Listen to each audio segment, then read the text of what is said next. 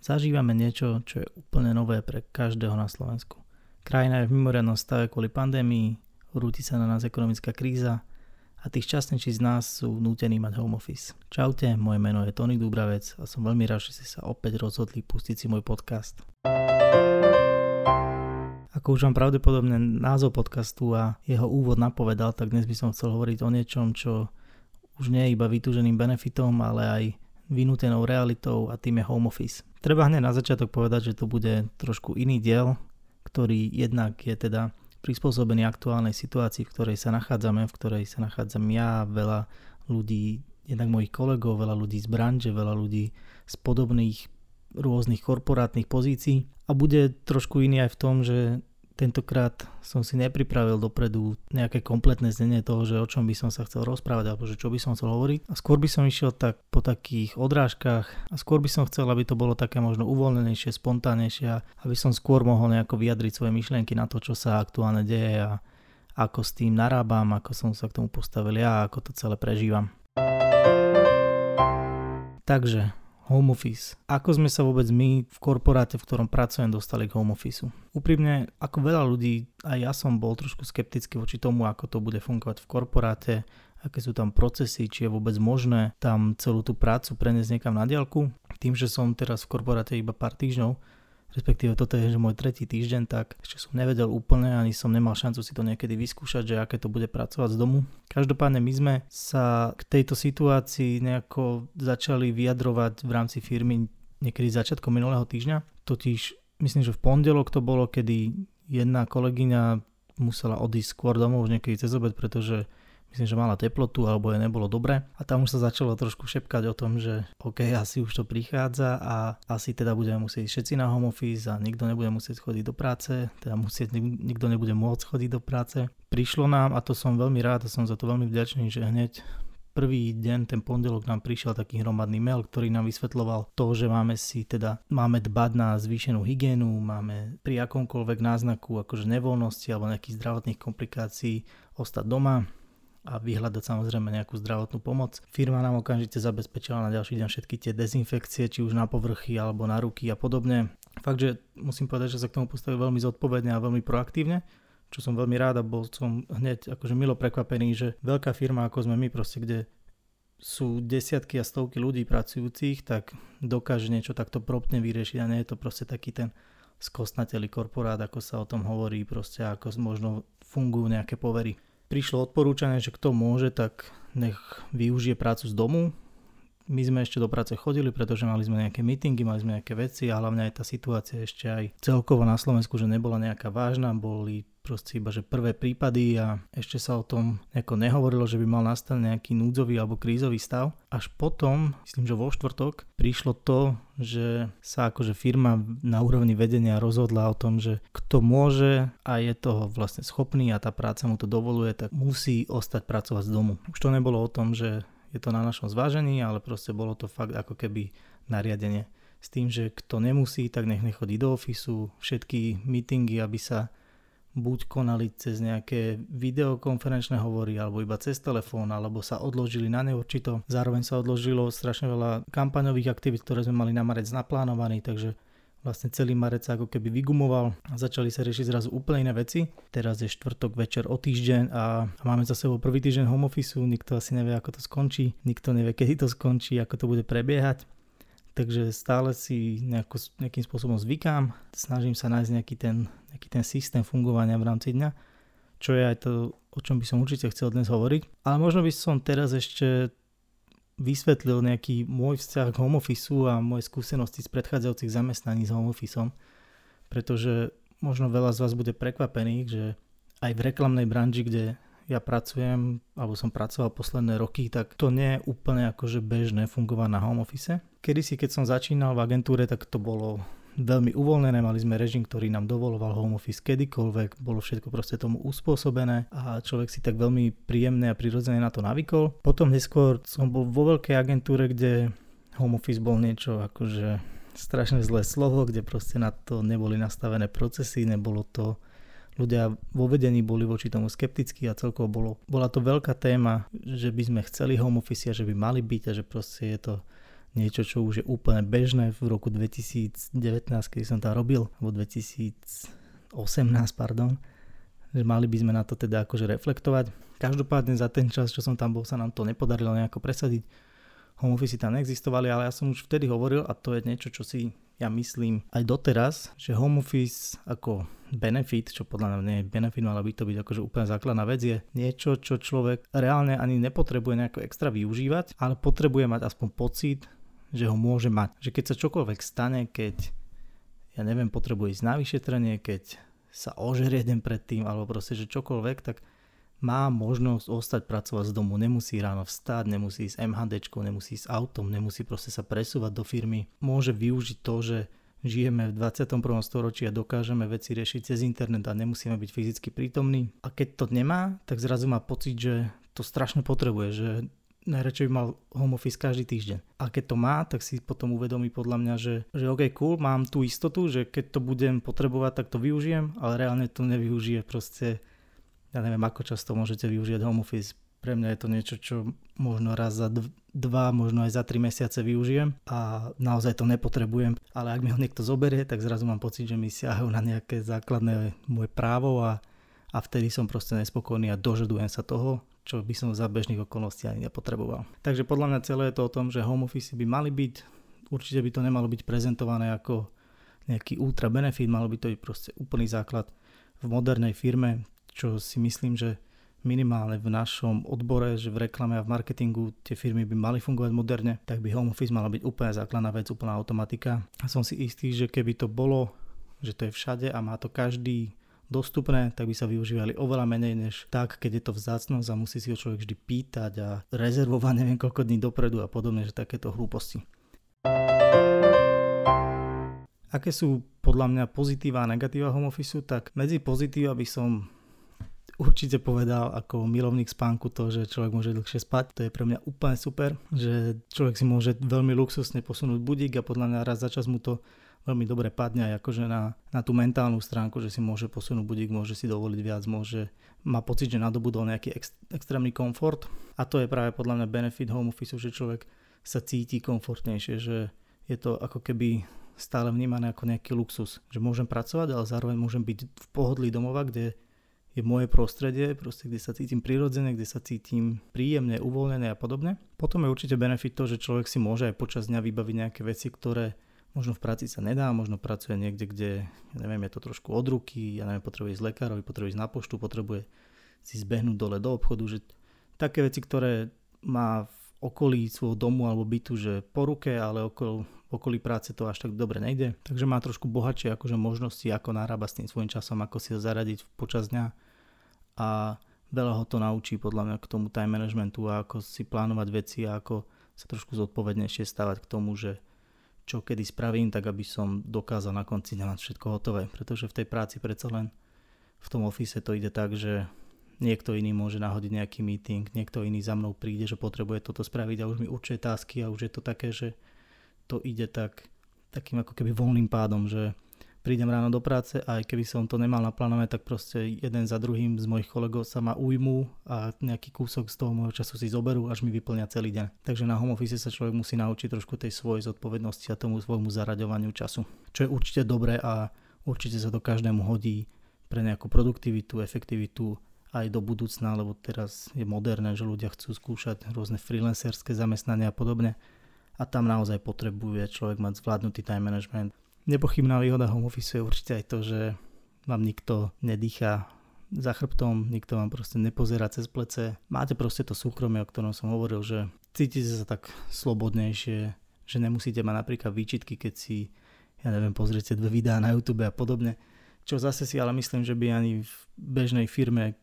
keď je človek prítomný v ofise, nemal by nejaký problém a nemal by to vôbec niekto sledovať, neviem si ani predstaviť, že by niekomu v tejto dobe šéf pozeral cez plece a kontroloval monitor. Určite to existuje, som si istý, že také prípady sú, ale pre mňa je to akože niečo, čo, kde treba urobiť určite hrubú čiaru, pretože fokusovať by sme sa mali pri pracovných výkonoch na to, čo je urobené a nie tú cestu, akým spôsobom je to urobené, pretože na konci dňa je dôležité to, a to ma vždy každý môj šéf učil, že teraz tých liberálnejších a uvoľnenejších, že nie je jedno, čo robíš, ako si rozdeľuješ čas a či si z toho dňa 3 4 dňa na Facebooku alebo na Instagrame. Pre mňa je dôležité to, aby si mi včas odovzdal svoju prácu, aby bola urobená tak, že som budem spokojný. A to je podľa mňa najdôležitejšie a podľa toho by sme sa mali potom akože aj správať a pristupovať aj k zamestnancom. No ale čo sú negatíva home office? Podľa mňa tých je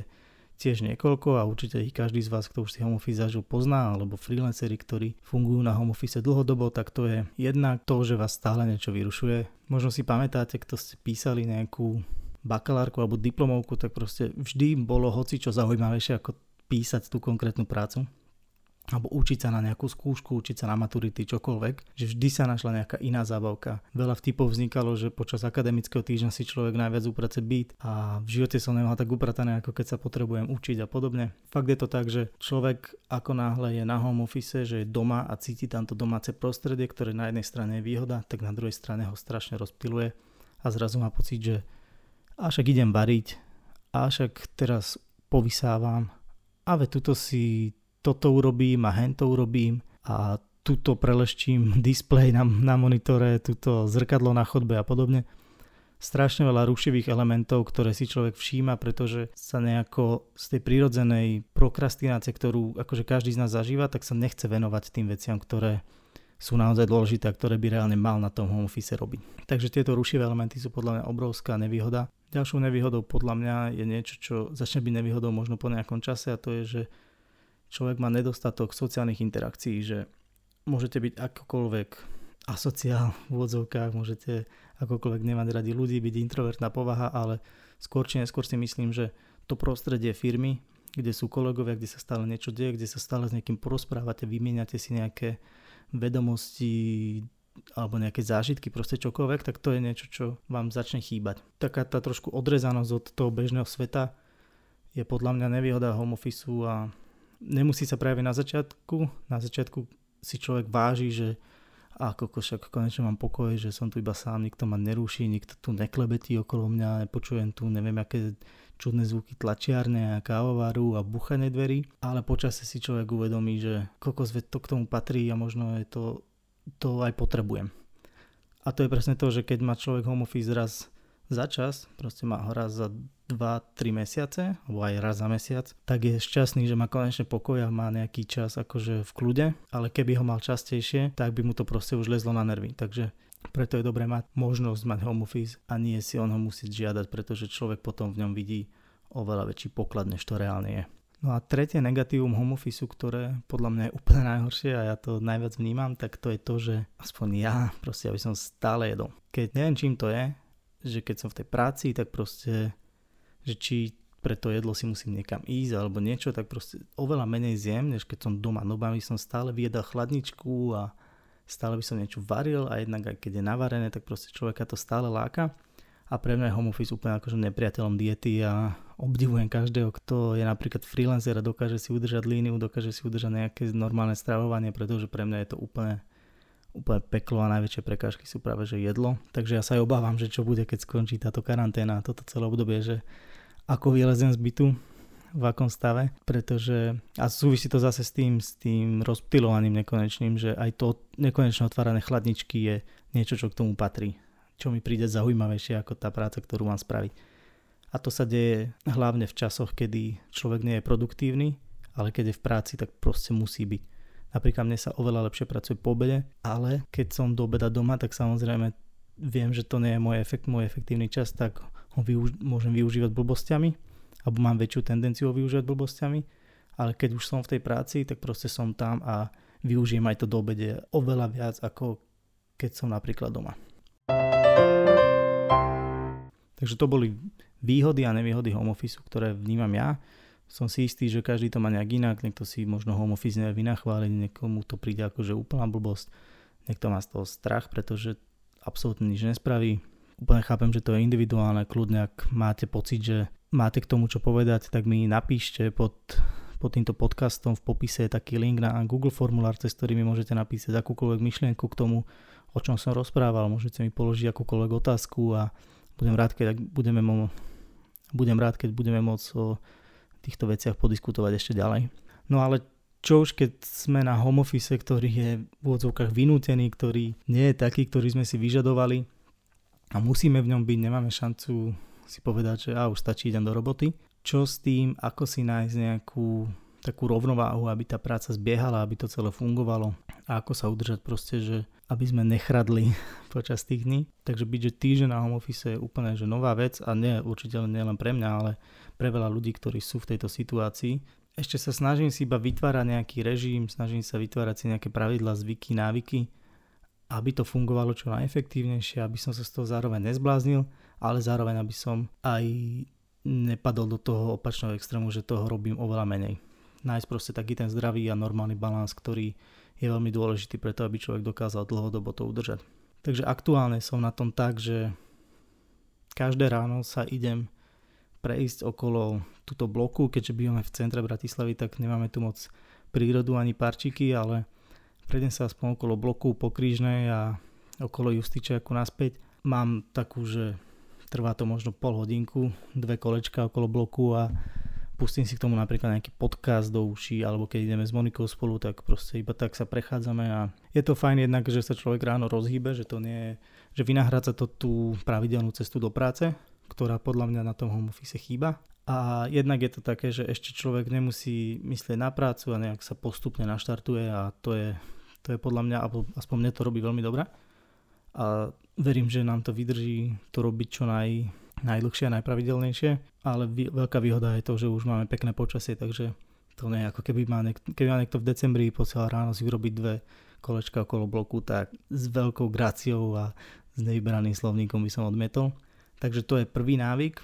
Keď sa vrátime alebo vrátim sa tak si urobíme raňajky, ktoré už väčšinou ale zjeme pri počítači. Prvá pol hodinka, dňa sú proste maily, ktoré prišli buď na konci dňa, alebo večer od kolegov, alebo už skoro ráno a nejaké možno naplánovanie toho, čo sa bude diať počas dňa. Ako som hovoril, nie som úplne produktívny dobe a takže je to iba také skôr vyčkávanie na obed a viem, že po obede už potom ide to, kedy sa naozaj robí. Snažím sa urobiť a nejaké veci, ale väčšinou sú to také tie jednoduchšie, také tie možno útržkové, že nenaplánovať si na dobede niečo, čo musím venovať fakt, že 2-3 hodiny v kuse sústredenia, pretože viem, že to by som nejakým spôsobom nedal. Keďže človek začne pracovať, neviem, o 9. už to na 10 a už o 11. ešte by mal pracovať, ale už je to čas, kedy myslí iba na to, že kedy bude obed. Treba sa na to reálne pozrieť, že to tak je, takže snažím sa do obeda si skôr také tie jednoduchšie veci, potom po obede si nechávam také, kde treba viac sústredenia, viac času a get the shit done proste. Čo mne aktuálne chýba, respektíve no bál som sa, že mi to bude chýbať, pretože nikto nevedel, ako sa vyvinie situácia, je to, že nejaký pohyb. Nie, že by som bol nejaký ultra športovec alebo závislý na športe alebo niečo, ale proste nesedieť iba celý čas na stoličke za tým počítačom, čo je podľa mňa absolútne zdrvujúce a tým, že človek doma tak sa nedá ani prejsť niekam na obed, ani nič, že fakt to môže byť ešte oveľa horšie aj pre to telo, aj pre tú hlavu, než, než keď je v práci. Takže som veľmi rád, že na internete proste teraz vzniklo milión iniciatív, ktoré kompenzujú to, že nemôžeme chodiť do fitka, nemôžeme chodiť na jogu, nemôžeme chodiť, ja neviem, na zumbu alebo na nejaké tieto pohybové aktivity. Takže ja napríklad cvičím podľa môjho trénera, respektíve nášho trénera z gymu Koreba podľa Miša Uličného. Budem s ním mať inak rozhovor u mňa na podcaste niekedy o 3 týždne. Je to veľmi dobrý rozhovor, určite vám ho odporúčam si potom v čase pustiť a veľa sa dozviete jednak o tom, ako funguje telo, ako trénovať na vytrvalostné športy, ako robí on, ako si proste posilniť držanie tela, stred tela, čo sú také najčastejšie problémy cvičiacich, ale fakt, že to si nechajte a naplánujte o 3 týždne, keď to vyjde. Míšo každý deň dáva na Instagramový profil svojho gymu také 2-3 cviky, ktoré sa dajú robiť doma, nepotrebuje na to človek nejaké extra náčinie. Má ich, má to proste zbúchané celé za nejakú 3 hodinku, keď on tam dá 3 cviky, odporúčanie 5 sérií po neviem koľko opakovaní, to sa líši a človek má za 3 čtvrte hodinku kompletný tréning. Ja musím povedať, že ja som z toho každý deň zbytý jak pes a veľmi dobre to padne v strede dňa a je to asi prvýkrát, čo sa niekomu podarilo ma viac ako dvakrát prinútiť cvičiť doma a cvičiť plnohodnotne doma, že nielen, nielen sa tváriť alebo nielen urobiť nejakých 100 klikov a, a to je všetko, takže to som veľmi rád, že je a som veľmi rád, že je veľa trénerov, ktorí to robia a že je veľa ľudí, ktorí si dali tú prácu a chcú vykompenzovať to, že im klienti nemôžu prísť na tréningy, tak sa s nimi spoja aspoň takto online. Po obede teda pracujem, ako som hovoril, na tých dôležitejších taskoch alebo na tých náročnejších. Prestávam pracovať niekedy okolo po 6. Robím si, do toho, robím si potom nejaké svoje veci alebo iba tak akože scrollujem Instagram a potom, a to sa zase snažíme si zaviesť, sa ideme zasa prejsť okolo bloku a dať si takú prechádzku. Snažím sa, pretože ten prvý víkend v karanténe bol taký, že strašne málo sme sa hýbali, proste boli sme celé 3 dni 3 dny v kuse doma a bolo to na môj vkus už, to som akože veľmi lenivý, ale na môj vkus už to bolo veľmi, veľmi pomalé, veľmi neaktívne. Tak som si povedal, že veď poďme sa aspoň prechádzať, ak sa pôjdeme 2-3 krát denne prejsť, tak nie je problém spraviť, ja neviem, 10 tisíc krokov za deň. A potom, ja neviem, vrátime sa o 8, dáme večeru a už riešime iba také, že každý svoje veci buď si dorábame nejaké svoje články, alebo ja som si v poslednej dobe začal robiť nejaké online certifikáty marketingové, aby som si možno potvrdil to, čo som sa ako samouk učil posledné roky. A zase ideme ráno, prechádzka, ľahšie tásky, cvičenie, ťažšie tásky. Nie je to ešte dokonalý systém, to musím povedať, že je tam veľa medzier. Občas sa mi podarí zahrať si PlayStation, občas je to také, že veľakrát beriem telefón do ruky, ladíme to, ale ako hovorím, je to prvýkrát v živote, čo som týždeň na home office a myslím si, že ešte sa máme veľa čo učiť. Každopádne, ale čo si myslím, že výhoda toho, čo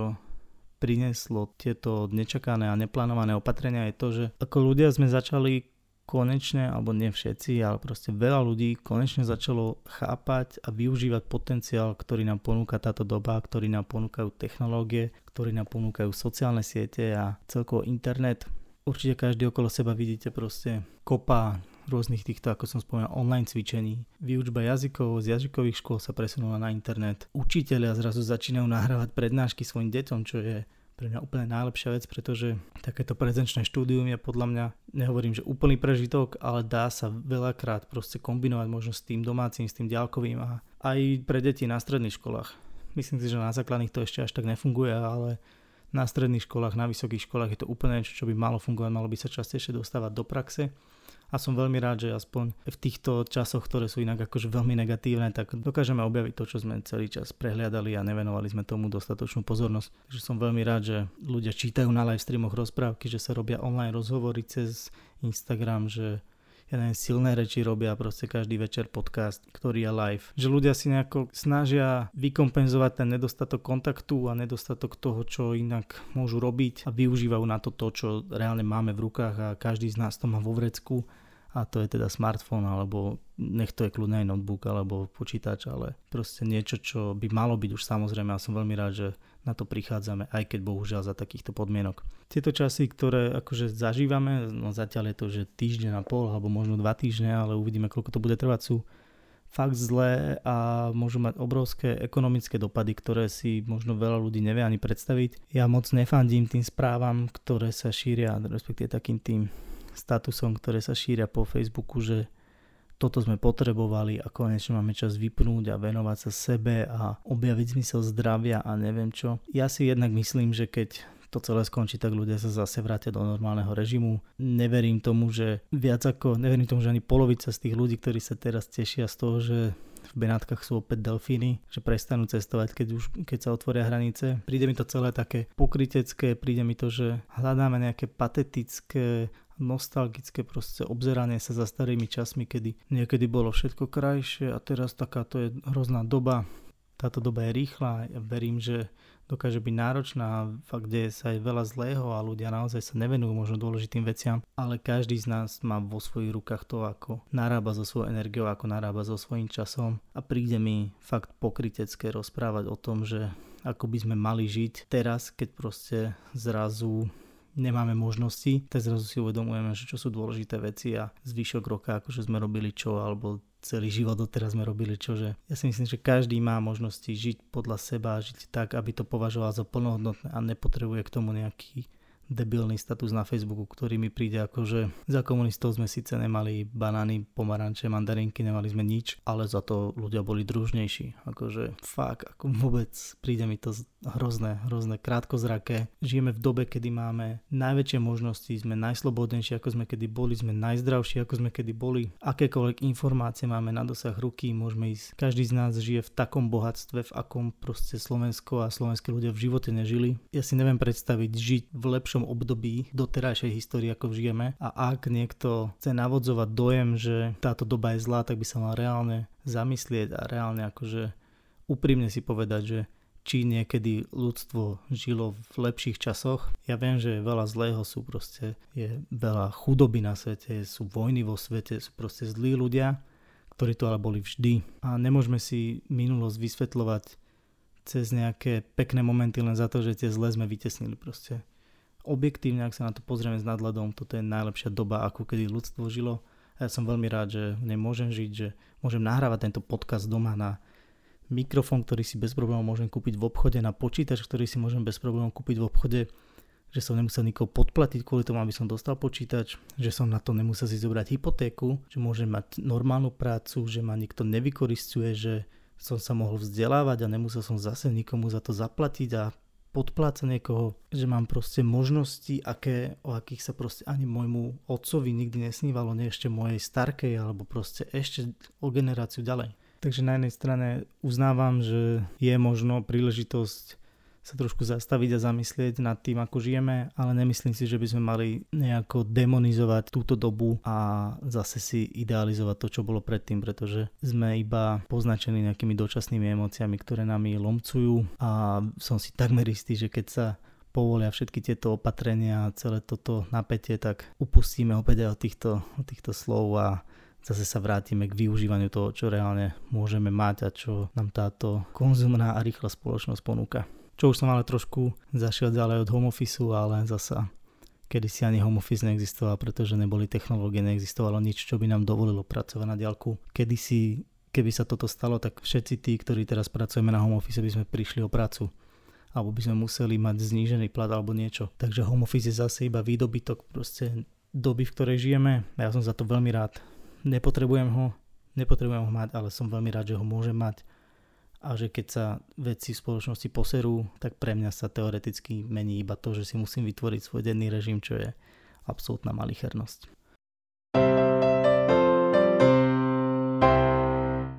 Toľko odo mňa v tomto trošku netradičnom narratívnom dieli. Som veľmi rád, že ste počúvali až sem, ak ste teda počúvali. Ak sa vám podcast páčil, budem veľmi rád, ak mu dáte odber na iTunes, na Spotify, na akejkoľvek platforme, kde ho počúvate. Budem veľmi rád, ak pozdielate. Takisto, ak máte akékoľvek pointy alebo komentáre alebo otázky k tomu, o čom som hovoril,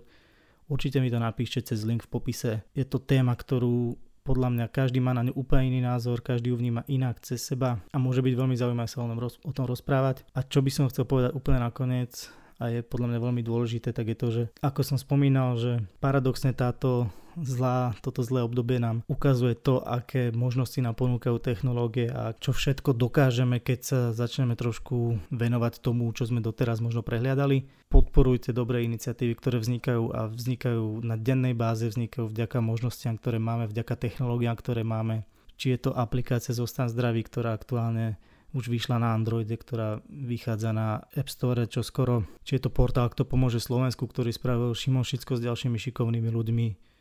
či je to sme s vami, ktoré urobili ako ptačím pre živnostníkov, ktorí v tejto dobe nemôžu pracovať, ako sú kaderníci, ako sú murári, ako sú všetky možné povolania, ktoré pracujú ako živnostníci a teraz proste nemôžu, pretože ich majiteľia museli zavrieť obchody respektíve prevádzky, alebo sú to rôzne edukatívne iniciatívy, ktoré nám vysvetľujú to, prečo je dôležité počúvať tie nariadenia, ktoré existujú, prečo netreba vymýšľať kokotiny s prepačením, prechádzať sa stále niekde vonku a prečo by sme sa mali naučiť dodržiavať pravidlá. A práve tu máme možnosť ukázať, že okrem nás samých nás zaujímajú aj iní ľudia a nechceme ich ohroziť, nechceme, že sme trošku zodpovední už aj každý za toho iného človeka, nielen sami za seba. Takže taká iniciatíva je napríklad Zostan doma, ktorá je veľmi dobrá, ponúka veľmi dobré informácie, ponúka ich normálnou formou, normálne vysvetlené. Ak vás zaujímajú skutočné a odborné informácie o tom, o víruse, ktorý nás tu aktuálne všetkých ohrozuje, tak sledujte Instagram vedator.sk, podľa mňa najlepší profil aktuálne na slovenskom Instagrame čo sa týka nejakého šírenia vedomostí a povedomia a fakt, že skutočných overených informácií a nie rôznych blúdov. Ak budete, ak tie možnosti, o ktorých už som tu hovoril, technologické využijeme na to, aby sme podporili takéto dobré nápady a dobrý prístup k tej aktuálnej situácii, tak verím, že jednak sa nám to podarí prežiť rýchlejšie, bezpečnejšie a hlavne sa aj veľa naučíme a môžeme veľa v spoločnosti zmeniť k lepšiemu. Takže ďakujem ešte raz, že ste počúvali a počujeme sa opäť na budúce o týždeň. Čaute.